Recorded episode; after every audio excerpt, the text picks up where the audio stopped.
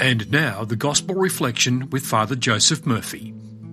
One of the great joys of being a priest, at least in my current role, is to work in a hospital.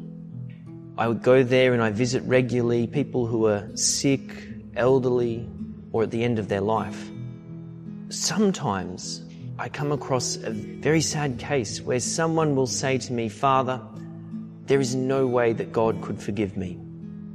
I have sinned too much. Not even a whole bucket of holy water is going to cleanse me of all my sinfulness.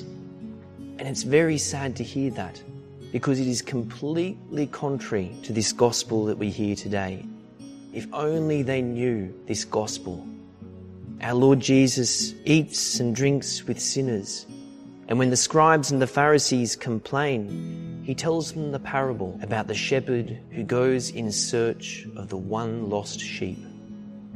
This one lost sheep who's far off from the rest.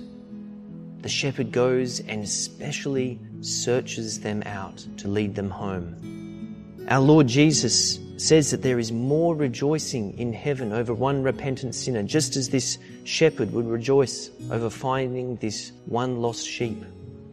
This gospel is meant for you.